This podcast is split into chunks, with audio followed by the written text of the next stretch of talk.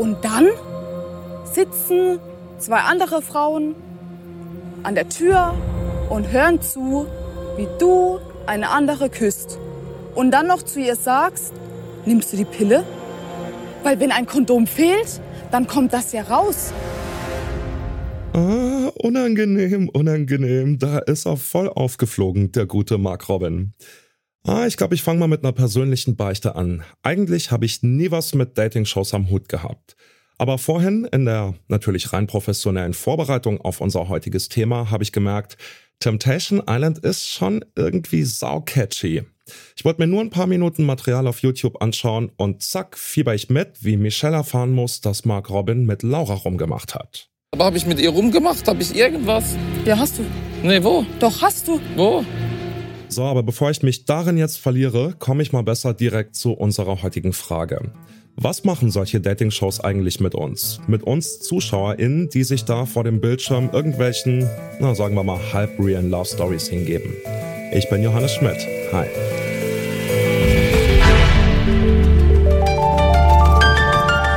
Zurück zum Thema.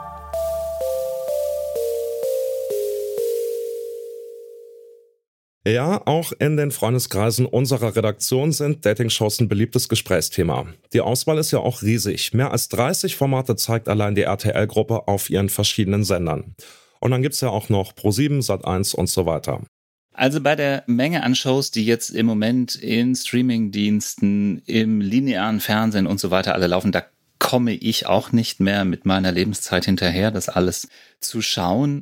Das sagt Richard Lemke. Als Medienpsychologe und Paartherapeut beschäftigt er sich sowohl mit den Shows als auch mit dem Beziehungsalltag der Menschen. Aber er interessiert sich nicht nur beruflich für Dating-Shows.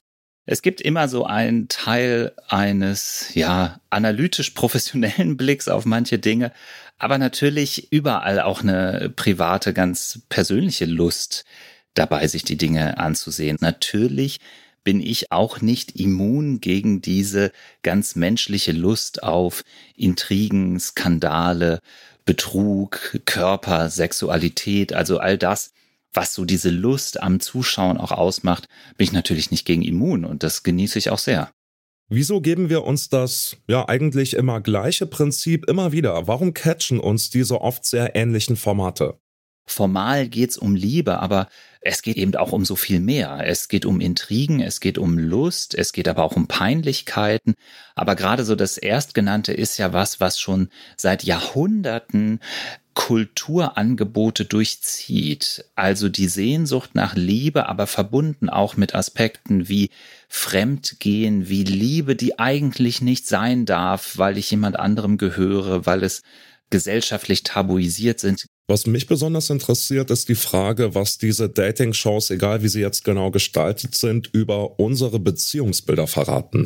Also klar, es sind TV-Shows, also es sind Inszenierungen und doch können viele ZuschauerInnen sich da sehr gut hineinfühlen. Oder täuscht der Eindruck, wo fühlt man sich da hinein?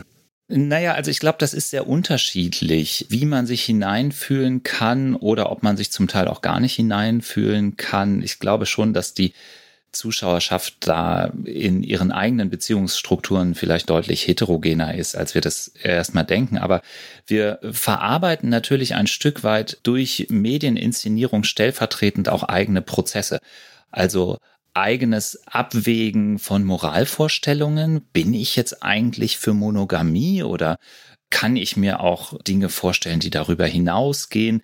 Also das, das findet ja auch ein Stück weit stellvertretend an solchen äh, Dingen statt. Und ich glaube, über die Beziehungsbilder in der Gesellschaft verraten diese Shows relativ wenig, weil ich gar nicht weiß, ob man von dem einen Beziehungsbild sprechen kann in diesen Shows. Also, wo sie schon anknüpfen, ist an etwas, was, glaube ich, uns heutzutage vor große Herausforderungen stellt, vor allen Dingen, wenn wir es historisch betrachten, dass wir all diese Dinge wie eigentlich beste Freundschaft, Liebespartnerschaft, aber auch erfüllte, abwechslungsreiche Sexualität, Lust an dem Körper des anderen. Also das versuchen wir ja heute alles in ein und derselben Person zu sehen und zu bündeln. Und das ist eigentlich kulturell ein relativ junges Phänomen. Also in äh, früheren Zeitaltern war es zum Teil viel üblicher, wenn auch nicht offen kommuniziert, dass es ein Nebeneinander aus Ehe und Geliebten und Freundschaften und so weiter geht. Und das versuchen wir heute natürlich sehr stark in ein und derselben Person zu bündeln. Und ich glaube, daran ändert auch wenig, dass es natürlich progressive Tendenzen hin zu äh, polyamoren oder multisexuellen Beziehungsformen gibt. Das ist schon noch irgendwie so ein Hauptideal, was sich gesellschaftlich hält. Und das fordert uns natürlich alle ganz stark heraus. Das heißt, wir würden sagen, trotz all des Ficky-Ficky, das da in den Shows abgeht, sind es eigentlich sehr klassische Fragen und sehr klassische Motive, die da verhandelt werden. Verstehe ich das richtig? Naja, also sie sind ja sehr unterschiedlich, die Dating-Shows. Aber ich würde jetzt nicht jeder Dating-Show, wie Sie es sagen, sozusagen Ficky-Ficky als Hauptmotiv unterstellen. Also ich finde zum Beispiel einige der im Spätnachmittag laufenden Shows, wo wir ja wirklich sehen, hier geht es um Begegnungen, wo über ein Dinner-Date versucht wird auszuhandeln, was kann passen, was sind die eigenen Lebensideale.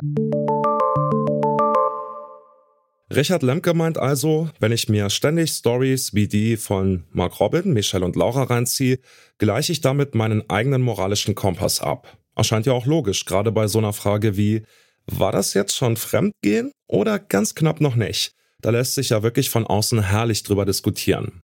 Jürgen Juncker, Psychologe und Paartherapeut, bringt noch eine andere Perspektive ins Spiel. Wir gleichen nicht nur unsere Moral ab, wir vergleichen auch unsere eigenen Beziehungen. Zum einen ist es so, dass diese, ich nenne es mal, in den Shows abgebildete virtuelle Realität natürlich immer so eine Art Benchmark liefert für den Vergleich zum Hier und Jetzt. Das kann sowohl in die Richtung gehen, dass man selber ganz zufrieden ist oder Zufriedenheit gesteigert wird, wenn ähm, der Vergleich mit der Dating-Show eher eine Art Abwärtsvergleich oder Downward Comparison ist. Das heißt, das eigene, was ich persönlich habe, erscheint wertvoller oder besser oder deutlich herausgehobener im Vergleich zu dieser ich nenne es mal Dating-Show-Realität. Es kann natürlich auch umgedreht einen Effekt geben, dass der Vergleich mit der Dating-Show eher so eine Art Flucht in eine übersteigerte Idealrealität sein kann, wenn ich selbst mit der eigenen Beziehung und Partnerschaft unzufrieden bin. Laut einer Studie der Universität Michigan haben Menschen, die regelmäßig Dating-Shows gucken, einen romantischeren Blick auf die Welt als andere.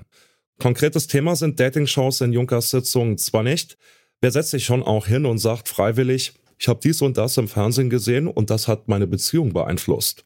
Dennoch wirken sie auf unser Bild von Liebe und Beziehung ein. Ob Kuppelshows nun der Grund dafür sind oder nicht, Junkers Arbeit hat sich in den letzten Jahren auf jeden Fall verändert, sagt er. Damals sind die Leute vielleicht noch länger zusammengeblieben, um ähm, irgendwelche sozialen Normen, was denken die Leute, denen gerecht zu werden.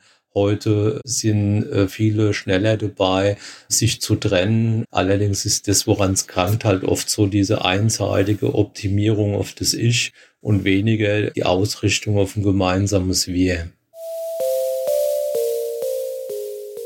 Okay, okay, ich geb's zu. Dating-Shows machen schon Spaß und haben mich auch ziemlich fein unterhalten. Denn mal ehrlich, so ein Couchabend mit Trash-TV kann manchmal einfach ziemlich gut tun.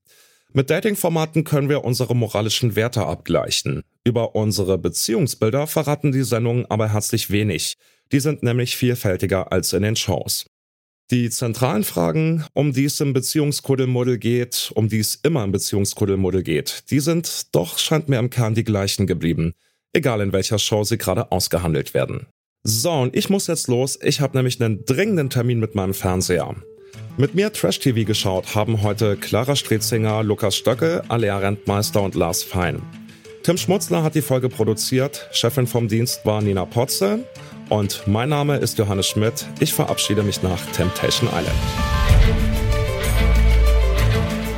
Zurück zum Thema vom Podcast Radio Detektor FM.